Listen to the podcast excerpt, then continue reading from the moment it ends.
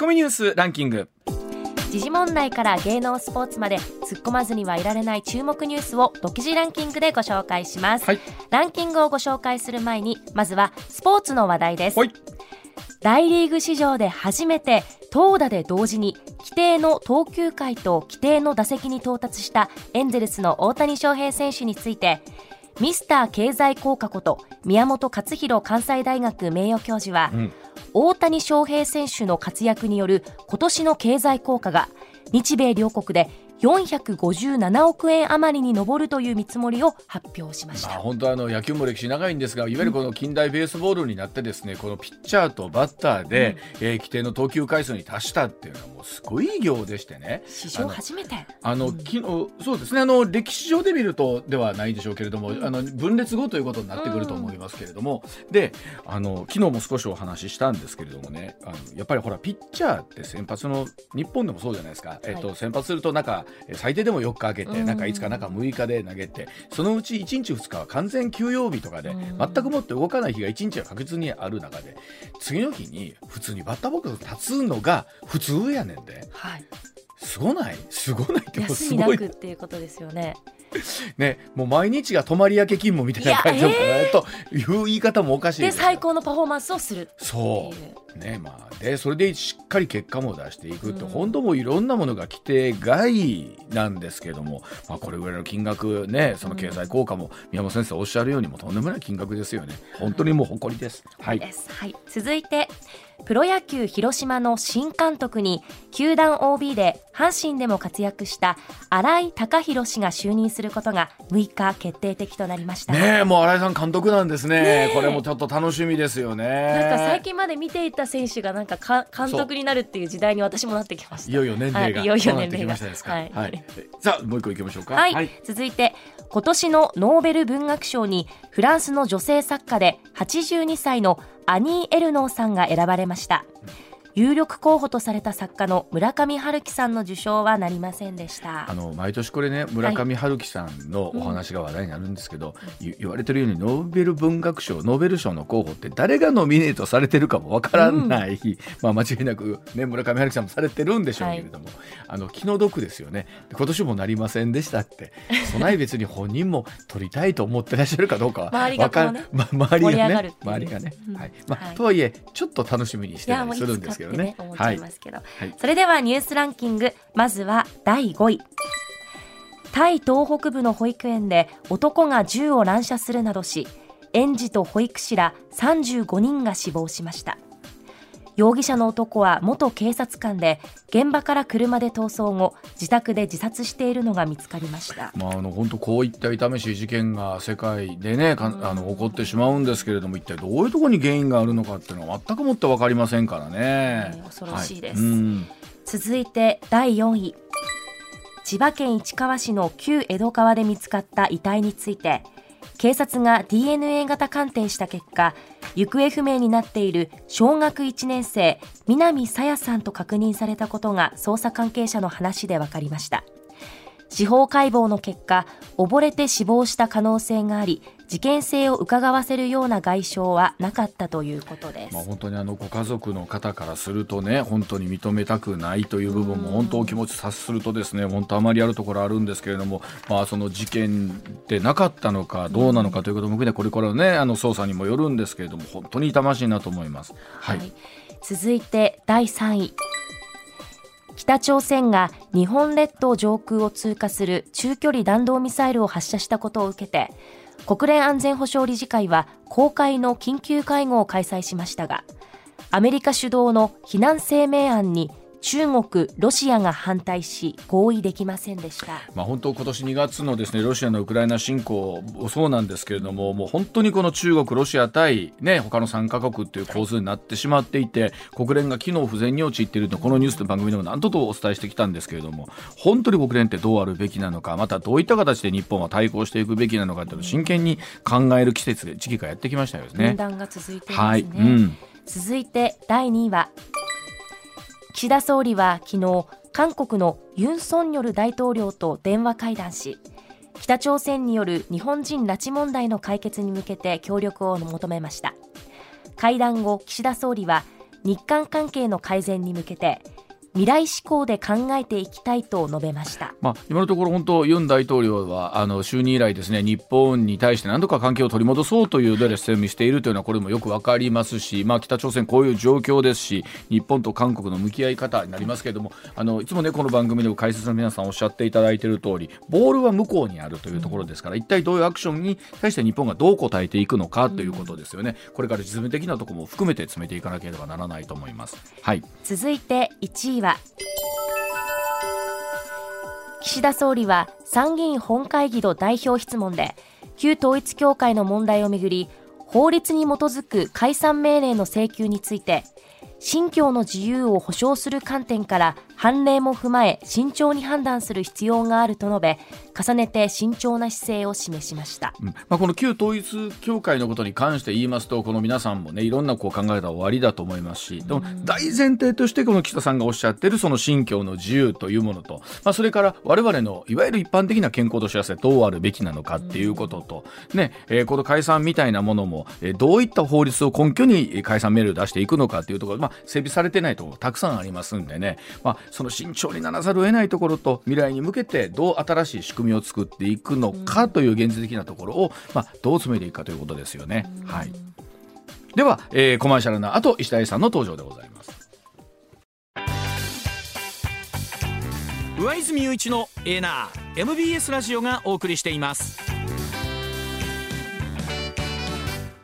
さあ時刻まもなく6時25分になります。ここからは石田英さんでございます。石田さんおはようございます。はい、おはようございます。はい、まずはこのニュースからお伝えしていきましょう。アメリカで広がるガソリン車販売禁止への規制へというニュースでございます。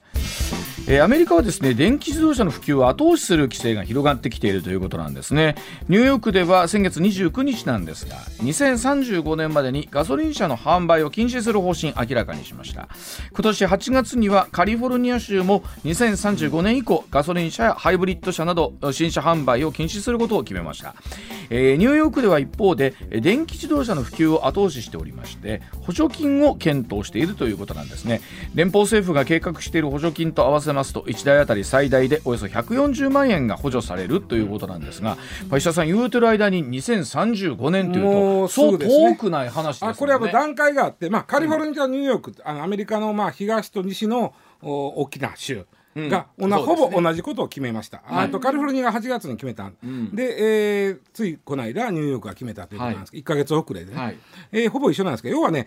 まずね、ゼロエミッション車というんですけども、それは何かというとざっくり言うと排気ガスを出さない車、電気自動車、水素自動車、燃料電池やね、あとはプラグインハイブリッドってあるじゃないですか。ガソリンでも走るけども電気でも走る、でプラグインハイブリッドの場合電気だけで80キロ以上80キロメートル以上走れる車にないとダメ。なるほど。でそこは厳しくしていくみたいだけどね、全体的にプラグインハイブリッドの割合はもっと小さくして、極力その排気ガスを出さない車にしようというのが、これがゼロエミッション車なんですけども、2026年に全体の3分の1をこれにする。で2030年までというか2030年式でいうともう3分の2、つまり2030年で売られる車の3分の2はゼロエミッション車にする。で2035年に売る車は全部そうする、ですからその後で2050年ぐらいになってきたら世の中からガソリン車なりハイブリッド車なるものは姿を消すことになるんでしょうね。これ特に日本なんか辛いのはそのハイブリッド車もダメと言われてるところが辛くって、なんか日本の英知というかね、このハイブリッド車の生産に関しては、例えばトヨタさんとかそうですけれども、もちろんだからトヨタもそこをもうある種織り込んで、ゼロエミッション車に力入れてますけどね。でそもそもこのニューヨークというところ、ニューヨークのイメージから言うと前田さんはあっちこっち世界行ってるけど、ニューヨークは行きました。行ったことないんですよ。そうなの、ニューヨーク市は行った。ニューヨーク市もない。ニューヨーク市は僕は行ったことある。いわゆる自由の女神のとこなんですけども、あれはねニューヨーク州のほんまに一番南。もう言うたら盲腸みたいに飛び出たぐらい南。それ以外にぐーっと上にもう五大湖に向かって、要はカナダに向かって伸びていってるのがかなり接してる。ニューヨーク市でかい。でかいですよねニューヨーク。あのねニューヨークっていうかどうしてもあっこのマンハッタン島のイメージが強いからそんなに広くないように思うけどめちゃくちゃ広くって北海道と九州足したぐらいです。あ、そんな大きいんですか。でかいやろ。でかいやろ。確かにイメージでいうとねマンハッタンだったりとかタイムズスクエアとかっていう一番この華やかなとこのイメージがね。確かにねニューヨーク州全体では2000万人住んでるんですけどそのうちの半分近くはあそうニューヨーク市に住んでるからそれ以外の人はその広で国立公園とかいっぱいあるとこなんでものすごい広いんですよ。で何が言いたかったら北海道と九州を足したぐらい広いところで仮にガソリン車がダメとなったらどうすんねんというよっぽど真ん中にちゃんとスタンド立ってないと。ただこれねポイントとしては2035年までに全部ゼロエミッション車しか売っちゃあかんようにするということなんですがポイントが2つあって1つは走ってもいいということです。売ったらダメなんで。じゃあ持ってったらいいってことですね。ああ、そう持ってるのは構わない。そうか、なるほど。そうでもどうですかね現実としてね。おそらくですよ、僕は思うにはこれ2035年にゼロエミッション車しか売ったらあかんとなったら、2030年くらいに爆売れすると思うねガソリン車が。はい、もう最後や言うてこれコート感とただこのガソリンの供給なりスタンドはどうしていくんですかね。するんでしょうね。するでしょうね。ただね今でも減ってるからね、はい、でとにかくねおそらく爆売れするはずなんですよガソリン車が2030年ぐらいに。で、いわゆる駆け込み需要やねおそらくね。あれそれこそ日本とかの場合だったらね、結構車検の仕組みがしっかりしてるじゃないですか、何年に一度必ず受けなきゃなんない、何年経ったらもう毎年受けなきゃなんないと、そのあたりアメリカとか比較でまだ緩いですよね。緩いだから走ろうと思えば、いくつなんていうのとりあえずもう故障するまでそう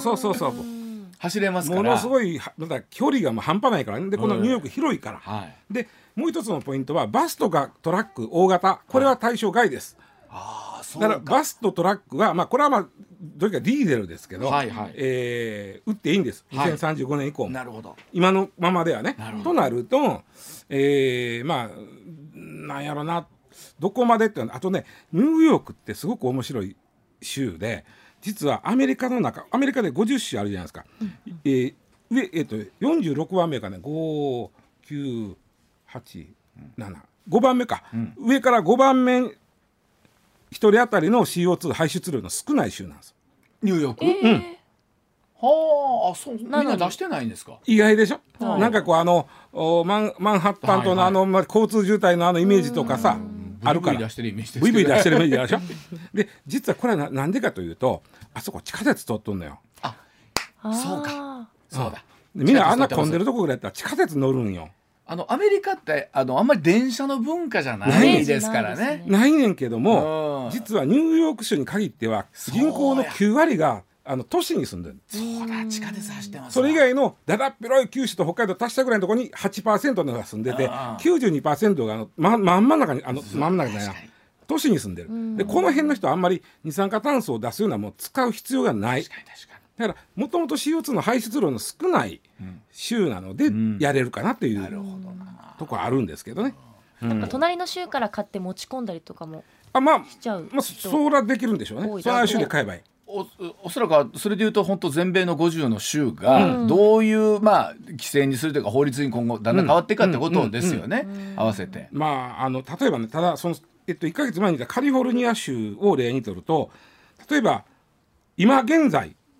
車どのメーカーが一番売れてるかってダントツトヨタなんです。ああそうですか。ダントツトヨタ。それ以外のホンダ日産も入ってきますけどもダントツトヨタなんですね。でこれが例えばもうゼロエミッション車だけよと、はい、しかダメよとなったら、今現在の売り上げでいうとダントツテスラなのよ。そうでしょうね。でその次に韓国のヒュンダイと韓国のキアお昼にアジアのアって書いてキ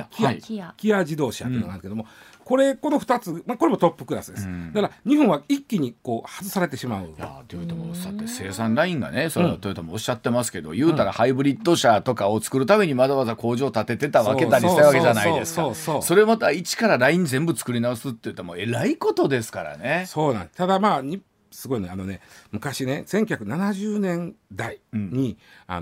メリカがねめちゃくちゃ排気ガスに対して厳しい法律を作った、ざっくり言うと今100出てたら12世という法律を作った、70年代に70年代、作っては発行したのが80年代入ったぐらいだと思うんだけど、確かその、マスキー法で作った人の名前でね、すごいでしょ、今出てる排気ガスを9減らせと、よう通ったねって話もありますけど、その時にアメリカの自動車工業会なんかはでけへんと、無理やと、世界中の車でねそんなことはできるとこはないと、無理って言ったんやけども、頑張ってホンダがしたのよ、10で出た排気ガスを1にすることに成功したわけ。すごいね。それが日本の技術やったわけね、でそれはもちろんその後トヨタも日産も技術開発して、日本の車がそのマスキー法か、マスキー法をガンガンクリアして、他のアメリカのメーカーなんか指くわえて見てた、無理無理無理、それで今アメリカ中に日本の車が走るようになったわけ、でそのねかつての歴史を見ると、いろいろ厳しいこと言うけど、わかります。日本の技術力をなめんなよと。なんや言うてね、日本ってその規制がこうなりましたって言ったら、そこに対して合わせていく力って車に限らず何でもありますもんね。で、おそらく、電気自動車 EV だけ例にとると、おそらくはっきり世界のどのメーカーも日本の車のエンジンには勝てなかったんですよ。だからエンジンをやめさせた、モーターやと大概やとか同じものが作れるわけです。モーターなんで、モーターなんだもん。なるほど。エンジンはさ、いろんな性能があって、いろんな形があって、それは日本がいろいろもう卓越した技術を作っちゃったもんだから、エンジンをやめさせろと、モーターにせと、でやりました。今度実はそうなるとモーターの勝負じゃないですよ、電池の勝負になってくるんです。どれぐらい蓄えられるとかね、いうことですよね。でそこをおそらく今日本のメーカーもいろいろこうしのぎを削ろうとしていると思うんですが、先回りしたのとこあってね、それはヨーロッパなんですよ。実は今2022年か、あと4年後までにバッテリー規制っていうのがねヨーロッパで行われる。これ何かというと、一応ねやつらの言ってることは筋が通ってるんですが、バッテリーのその何を使って、要はその環境の負荷をどれぐらいかけるかという意味なんで、どんな原料をどれぐらい使ってますかとか、資源リサイクルをちゃんと やれてますかとかで、このバッテリーを作るときにどれくらい CO2 を出しますかと、このバッテリーを輸送するときにどれくらい CO2 を出しますかということを全部開示しなさいという法律なんです、一見なんかこう環境に優しい、ヨーロッパっぽいかなと思うんだけども、このバッテリーの中身を全部開示せえって言われたら、そこにしのぎを削ろうとしたとこはそうですね。言うたらもう秘密を全部解き明かしてくださいっていう、そうなのよ、設計図にしてくださいっていうことと一緒ですよね。それはね、かっぱ寿司の企業秘密のちゃうで、かま寿司のちゃうで、それはそこでしのぎ削ろうとするんだから、 そこを中身を開示せえ言われたら競争力落ちますね。そうなのよ。でこれそうですね。ほんでそこの部分だけ黒塗りして、ここはうちのどうしても大事な企業秘密ですからって言ったら、そこもいやいや、その環境のためにそこを見せなさいっていう話でしょ。それをヨーロッパがあと4年後にしようとしてる。で一方でエンジンは使ったらあかんと言うてる、一方でじゃあ勝負しようと思ってた電池が電池の中身開示せえと言われてる、っていうのでなかなか日本のメーカーはね締め付けられとるんですよ。ちょっと待って石田さん、これねグッといくとですよ、本来そのガソリン車を作らないとかハイブリッド車を作らないとか環境問題の話じゃないですか、CO2 排出をゼロにしましょう、でところが実は蓋を開けてみたら中にあるのは、エンジンを作らずにモーター勝負はさせるという日本排除の理屈っていうところがはどれぐらいの割合なのか。僕は結構ねもんがあるというのはね、仮に、エンジン車はダメとんだ時にそれを廃棄する時に出る、環境負荷っていうのはものすごいわけよ。言いますよね、それに全部作り変えるためにまた CO2 を出すようなことがあったら本末が転倒するじゃないかという理屈ですよね。で今その、ヨーロッパなんかはそのバッテリーのリサイクルに力入れる言うてるけど、バッテリーのリサイクルだってすごい環境負荷がかかるわけね、で僕は本当にこれ環境に言うとんかというのはちょっと疑問なと思っとんだけどな。実はその環境ということを前面に打ち出しといた日本排除のいじめ、日本いじめのでよう考えてみ、最初にうわちゃん言うてくれたけど、充電のインフラってほんまにそれ間に合うんかと、よりスタンドですよね。スタンド、はい、あと例えばね、まあ、日本なんか特にそうやけども、今マンション建ってますやん、はい、マンションの下に充電設備なんかないでしょ。今ないですよ。そしたらマンションで車持ってる人はどうすんのよ。そうですね。で新しく建ったとかでよ、すでにあるところは、まあ、作るらなしゃあない、はいはい、作るとしたらそのお金は誰が負担するの。そうですね。俺車持ってへん、俺が負担するのって、同じマンション住んでて、はいはいはい、なんで俺が負担せなあかんのって揉めるやんか。充電インフラなんてそう簡単にこそ解決せえへん。特に今建ってるマンションとかなんかそうですよね、うんうんうん。まあ、でさっき言ったように2030年ぐらいになるとここでコート関東いうて、うんまあ、駆け込み需要、エンジンのね駆け込み需要があるから、そこまでにいろんな課題をクリアしなあかん。つまりあと10年以内、8年ぐらいにいろんな問題、その充電設備どうすんねん、いろんな問題クリアしとかんとエンジン車なんかなくせるはずがないねんと思うとさ、僕でもこのニュースだけをこう見たときに、2035年以降はね、いわゆるもうガソリン車なくなるっていうイメージだったんだけど、やったように今駆け込みとかの需要も含めてあるとなると、僕らが死ぬ頃ぐらいまで、あと何年あるか分かんないですけど、普通にガソリン車走ってるねなって。なんなら前田遥がおばあちゃんになったぐらいでも普通にガソリン車まだ見られる。このニュースは打ったらあかんだけで走ったらかになってへんから、うんうんねまあ、それこそ日本みたいな場合こう車検うんぬんというところがあるんでしょうけど、おっしゃるように海外とかの車検がゆるゆるのところとか、うんうんうん、もうポッコスかポッコスか言いながらでもまあだからほんまに僕も話もっぺん戻しますが、うんうん、その日本のエンジンっていうのはものすごい、まあ、世界を凌駕したわけ、うん、でそのもう負けたから、うん、じゃあもうエンジン使わすな、モーターなら誰でも勝負できるね、そしてそれを動かす電池に関してもお前らのノウハウを全部悪く言うと見せろと、うん、いう今動きになってきているということですわ。なんか腹立つやろ。なんか腹立つな、まあ、でもね最初はマスキー法の時に絶対不可能やと言われたのが、うん、日本車だけがクリアしていった、うん、そのいろんな技術開発力っていうのはやっぱり日本はすごいと思ってるけどね。本当ね、なんかいろんなものがつながるなと思うんですよ、うん、さっきお話してましたけれども、回転寿司をね、うん、100円で出せるっていうのは日本のその技術力と、うんまあ、仕入れ力とサービスだったりするじゃないですか、うんうん、これはこれでいや我々にとっては幸せだけど、ほんまにそれでええんかっていうのと同じでね、技術力がすごいっていうのも、うん、ね、うん、誇らしいことなんだけど、僕は今の難しいね。ハイブリッドでも相当なもんやもうで、あの技術すごいですよ ね、うん、またそうでございます、はいはい、では時刻6時40分回りました。続いてこちらです。さあ、住宅ローンのフラット35、新たに19億円の違反が確認されました。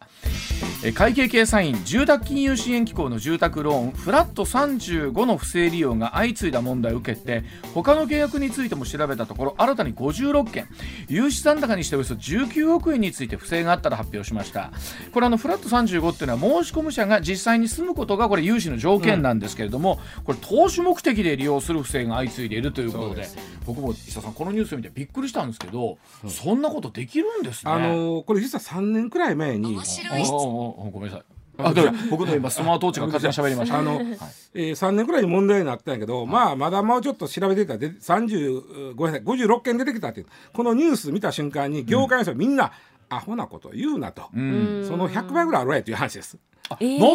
とはへあのね、うん本当はその住む人が借りなあかんのに、うん、投資の目的に借りる、それは、はいはい、その借りる人間と不動産業者がグルなのはできないんです、うん、そりゃそうやな、うんうんねうん、それで不動産業界ではこの不正融資のことをなんちゃってというんです。なんちゃってフラット、つまり固定、はい、フラット35なりの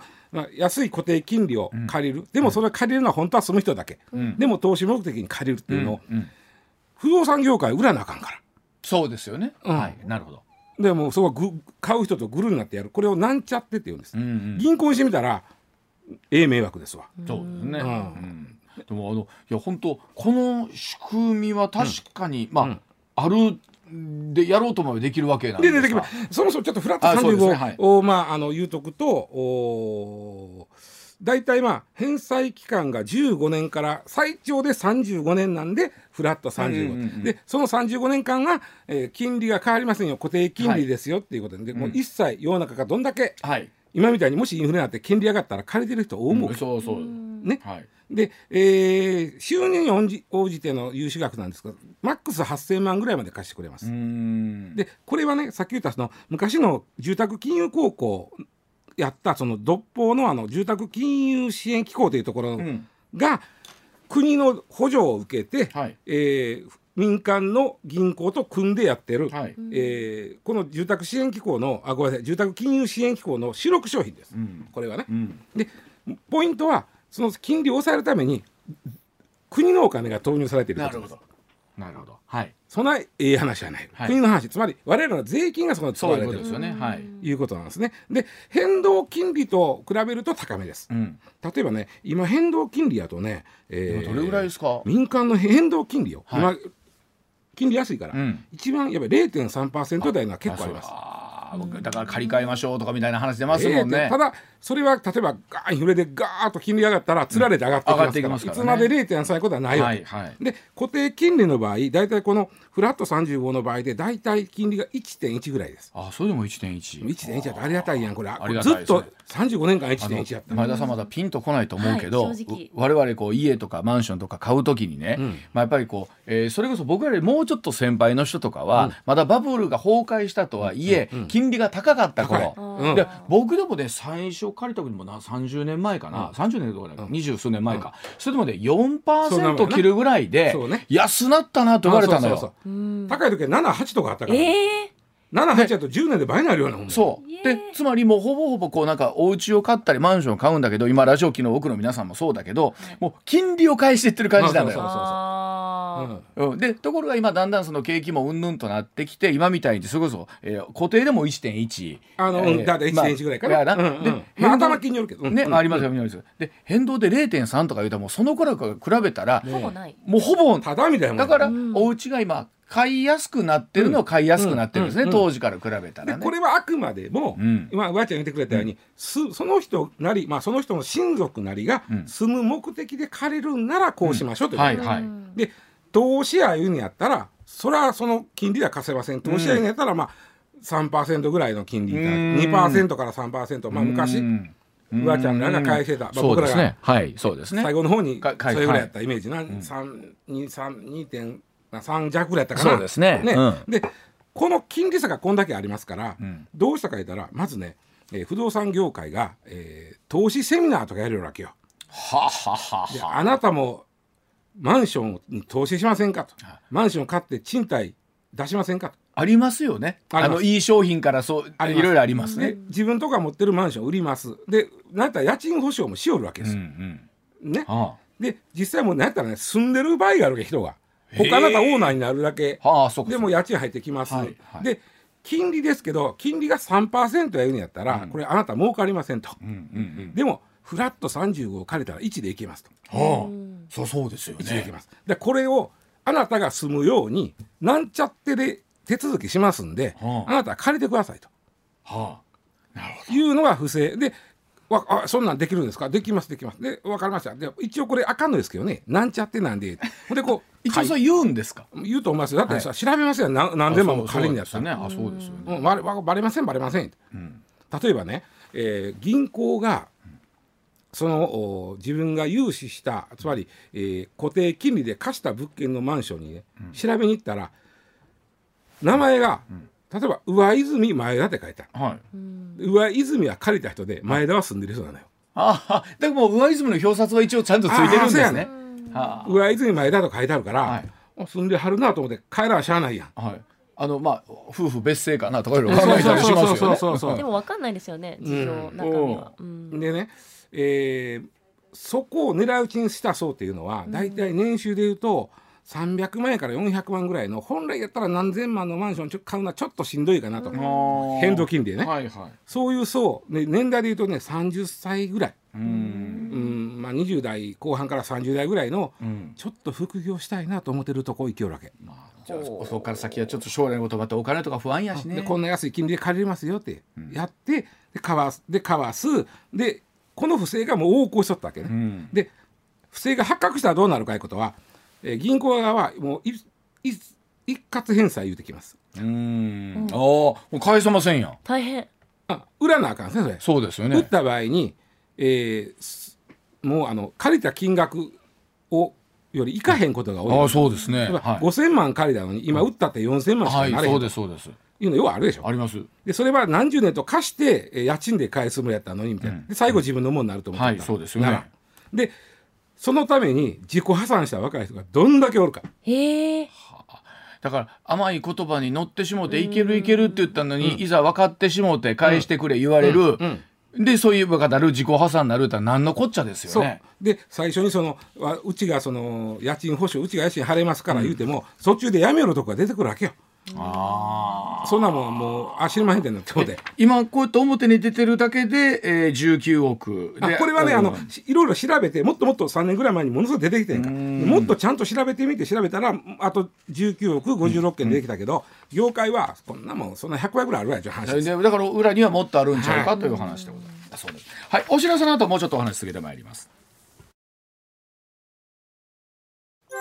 上泉雄一のエナーMBS ラジオがお送りしています。さあ時刻6時57分になります。続いてこちらです。安倍晋三記念紙幣を求める文書が出ているそうでございます。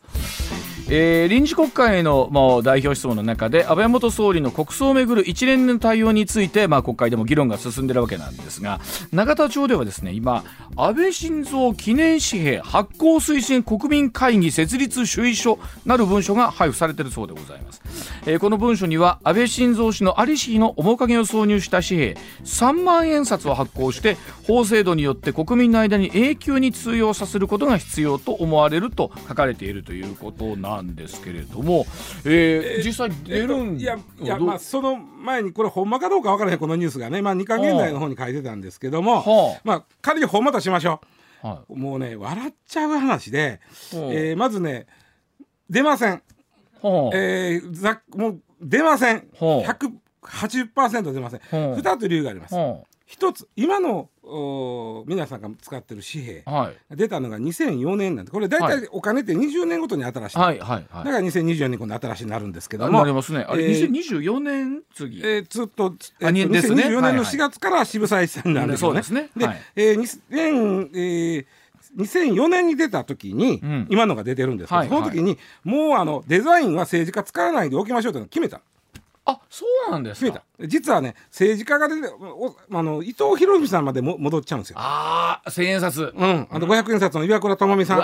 100円札の板垣大輔さん、もう100円札は石田さん、僕はもうそんな知らない世代です。伊藤博文さんは知って、もうもちろん1000円札はまだ子供の時はね、ちょっと黄色い感じの、ね、でその後1000円札が夏目漱石さんになって、今野口英世さんだと。ちょっとこの2人は似てるんで区別がつきにくい。そうなんですよね。ですけども、この夏目漱石さんになった時はまだそのことは決めてへんねんけど、はい、その後の野口英世さんになったぐらいに、はあ、もうどうせもう政治家使ってへんし、今後使うのやめましょうになりました。まあなるほどね。これが一つです。はい。うん。もう一つは、今世界の趨勢として高額紙幣はやめていく方向にあります。はあ。そうか。で日本でもなんか一時5万円札とかなんかありましたっけ、うん、なんか議論がありましたよね、うんうん、あったけど、あれ今ほどいわゆるキャッシュレスがそうですね、社会なかった時の話なんで、そうですね、キャッシュレスもあるしね、マネーロンダリングされやすいんで、高額資源やめましょうという動きがあるんですね。はい、はい、この2点で時報の後もう少しお話し進めていきたいと思います、うん、一旦7時のお知らせでございます。でも考えたら、うん、お札というものもね、うん、それこそ本当キャッシュレスがこう進んでいくスピードもすごいスピードで進んでるじゃないですか。それこそ前田がおばあちゃんになったらが今日なんかテーマになってますけど前田遥がおばあちゃんになる頃には、はい、多分代替わりももう1回ぐらいあるでしょうからね。あるよね。あと20年に1回変わるわけとなるとですよ、うん、次2024年出てくる次の紙幣まで前田は多分見る可能性があるじゃないですか。そ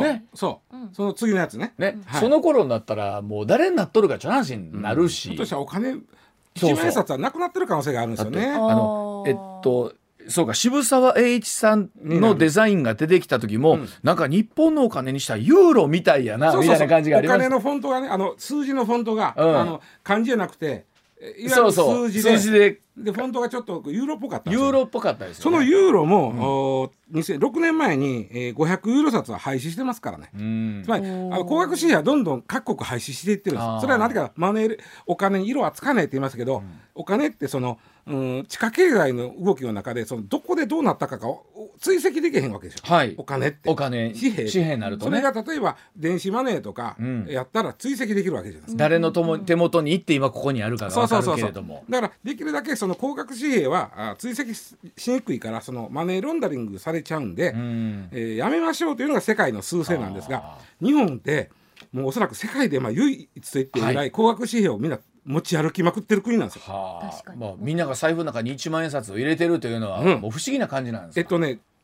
お金全体に占める1万円札の割合ってねもう9割超えてるんですよね。そう1万円札ばっかり、ね、全然それだけ治安がいいね日本は。まあそういうことですね。で最後に言いたい、はい、まあこれもう一つ